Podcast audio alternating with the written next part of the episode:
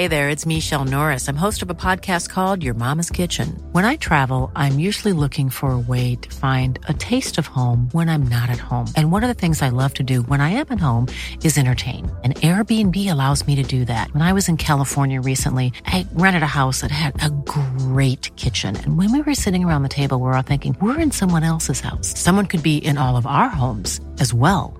If you have a home, but you're not always at home, you have an Airbnb. Your home might be worth more than you think. Find out how much at airbnb.com/slash host. Ryan Reynolds here from Mint Mobile. With the price of just about everything going up during inflation, we thought we'd bring our prices down. So to help us, we brought in a reverse auctioneer, which is apparently a thing. Mint Mobile unlimited premium wireless. Ready to get 30, 30, bit to get 30, bit to get 20, 20, 20, bit to get 20, 20, bit to get 15, 15, 15, 15 just 15 bucks a month. So, Give it a try at mintmobile.com slash switch. $45 upfront for three months plus taxes and fees. Promo rate for new customers for limited time. Unlimited more than 40 gigabytes per month. Slows. Full terms at mintmobile.com. Ready to pop the question? The jewelers at BlueNile.com have got sparkle down to a science with beautiful lab-grown diamonds worthy of your most brilliant moments. Their lab-grown diamonds are independently graded and guaranteed identical to natural diamonds, and they're ready to ship to your door. Go to BlueNile.com and use promo code LISTEN to get $50 off your purchase of $500 or more. That's code LISTEN at BlueNile.com for $50 off. BlueNile.com code LISTEN.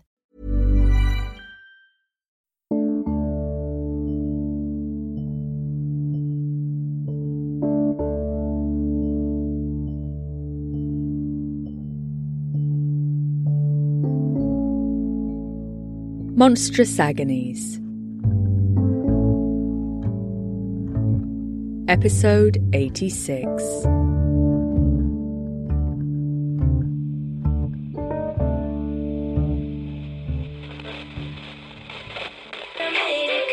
I'm a journalist.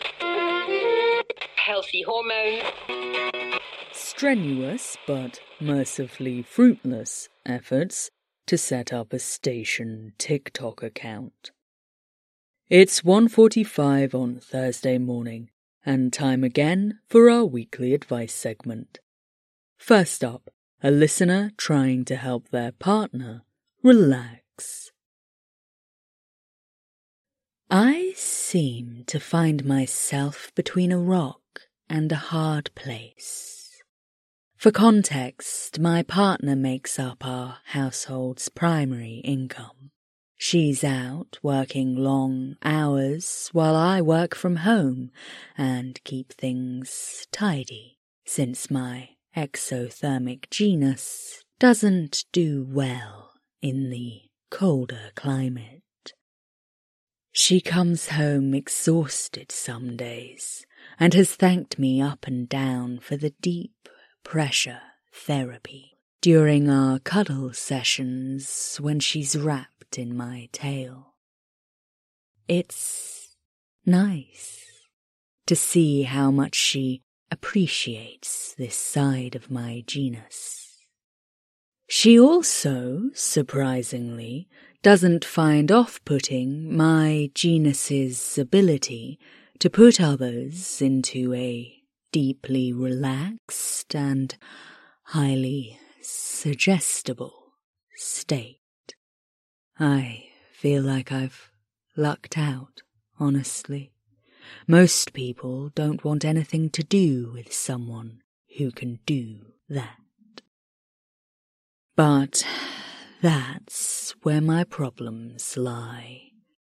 She's headstrong, very much one of those people who doesn't like asking for help from someone because she thinks she's being a bother.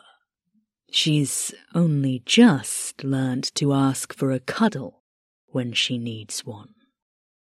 But there are days when she comes home and she seems about ready to crumble. And I know I could help. I could help her just let it all go. But I can't. That state of relaxation. It's not like a cuddle where she can pull away when she's had enough. I don't want to violate her trust. I want to help her, but I won't undermine her agency to do so. But I know her. She won't ask. I know she won't ever ask.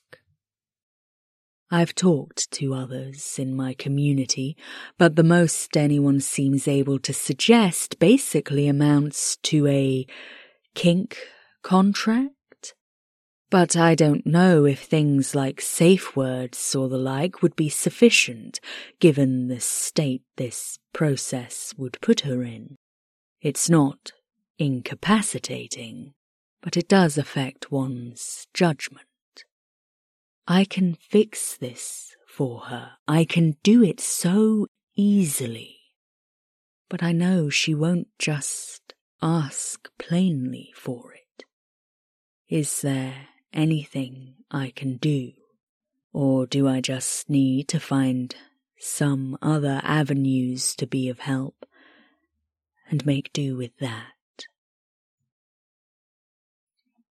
The short answer is yes, listener. You do have to wait for her to come to you. There's absolutely no way you can push your girlfriend to accept help she doesn't want. I know this feels frustrating. You can see that she's struggling and you know you can help her.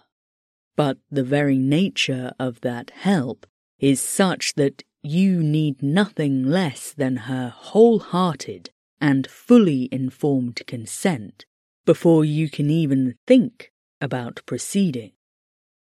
That isn't to say you can't offer, however.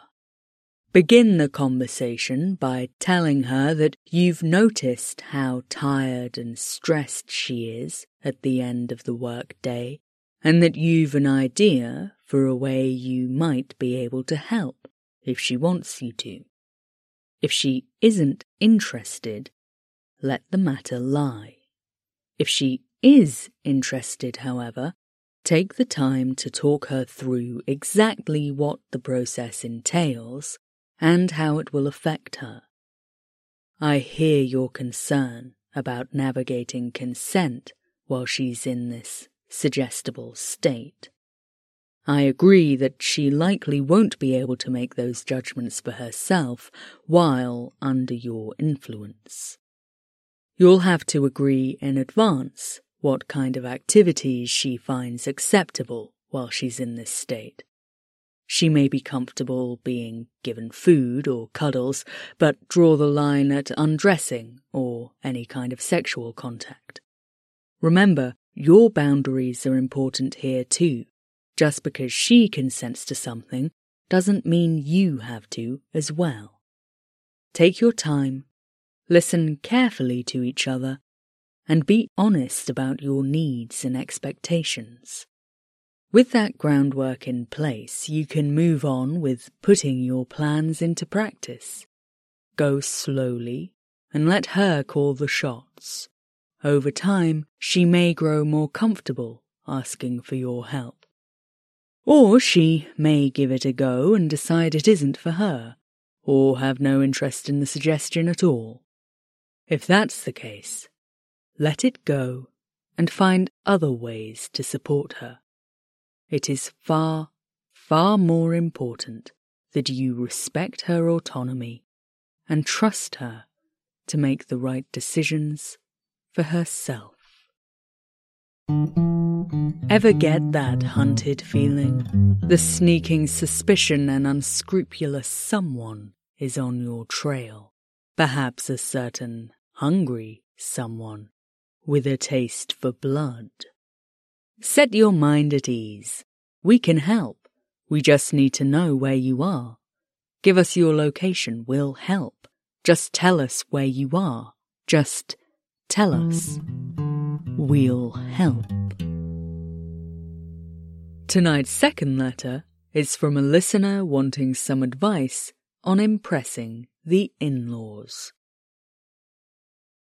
I first started listening to your show because of my girlfriend. I've never dated a person of the night before, and it's a bit cringy, but I guess I was just worried I was going to accidentally say or do something really offensive or insensitive. Your program helped a lot, even just to reassure me that as long as she and I kept talking things through, we'd probably be all right. and we have been. 18 months now, solid as a rock. She's even invited me to her family's spring equinox celebration in March. When I say her family, I mean the whole family. It's a massive reunion. And yeah, I'm kind of nervous. I mean, we're a cross genus lesbian couple. That on its own would be enough to make me a bit apprehensive. I'm also kind of worried I'm going to lose track of the gossip she's told me about them all. I love hearing the stories she tells me about them, but for the life of me, I can never remember who made the blood pact with who, or whether it was Aunt Gwendolen or Aunt Lillian who has a habit of catching people in blackberry bushes. I really don't want to put my foot in it. On top of all that, her culture puts a big emphasis on etiquette and courtesy. I mean, she still doesn't let me cook her dinner without a formal renouncement of obligation. Although sometimes I say she has to pay me back with a kiss. And she always settles her debts. I know the basics. I know to speak honestly, don't make any wages or bargains, mind your manners. But I don't want to be basic. I want to do her proud and treat her and her family with the courtesy and grace they deserve. That, that she deserves. Call me a daft old butch, but I want to be chivalrous. I make it six weeks until spring equinox.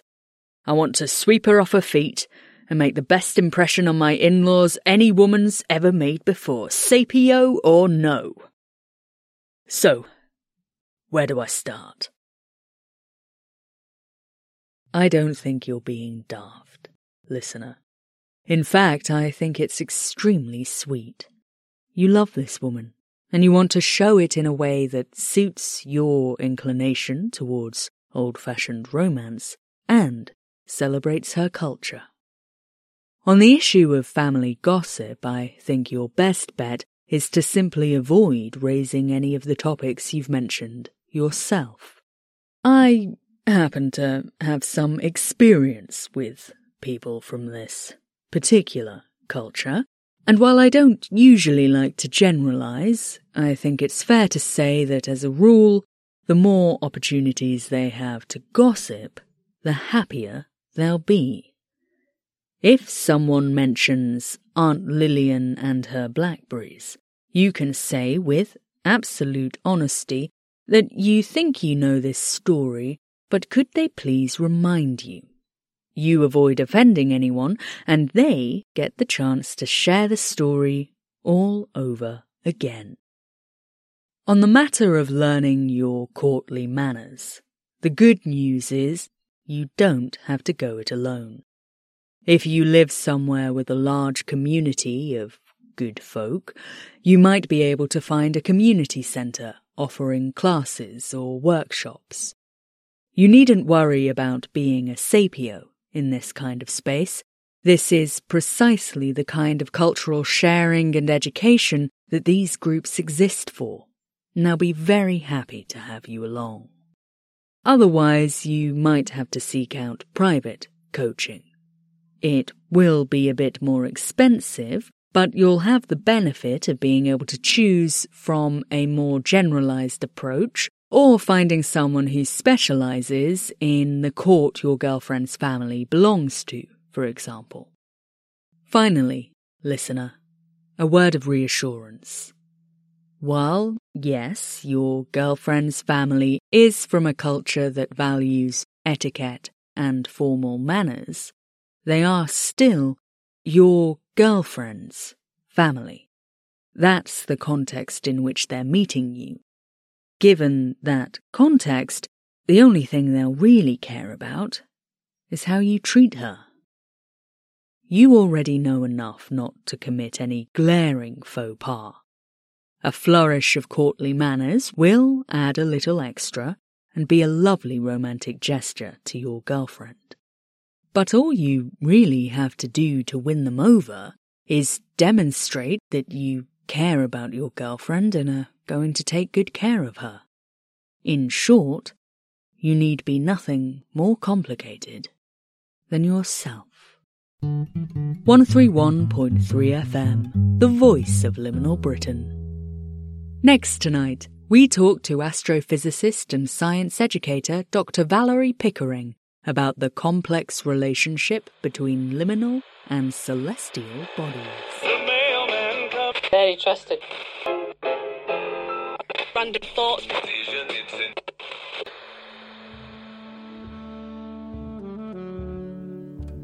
Episode 86 of Monstrous Agonies was written and performed by H.R. Owen. Tonight's first letter was submitted by The Trinket Witch. The second letter was from Dahlia345, and this week's advert came from an anonymous submission. Thanks, friends.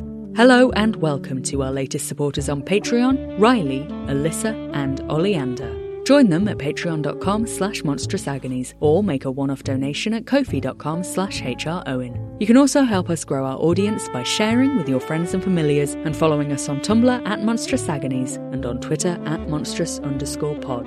This podcast is distributed under a Creative Commons Attribution Non-Commercial Share-alike 4.0 international license. The theme tune is Dakota by Unheard Music Concepts. Thanks for listening, and remember, the real monsters are the friends we made on the way.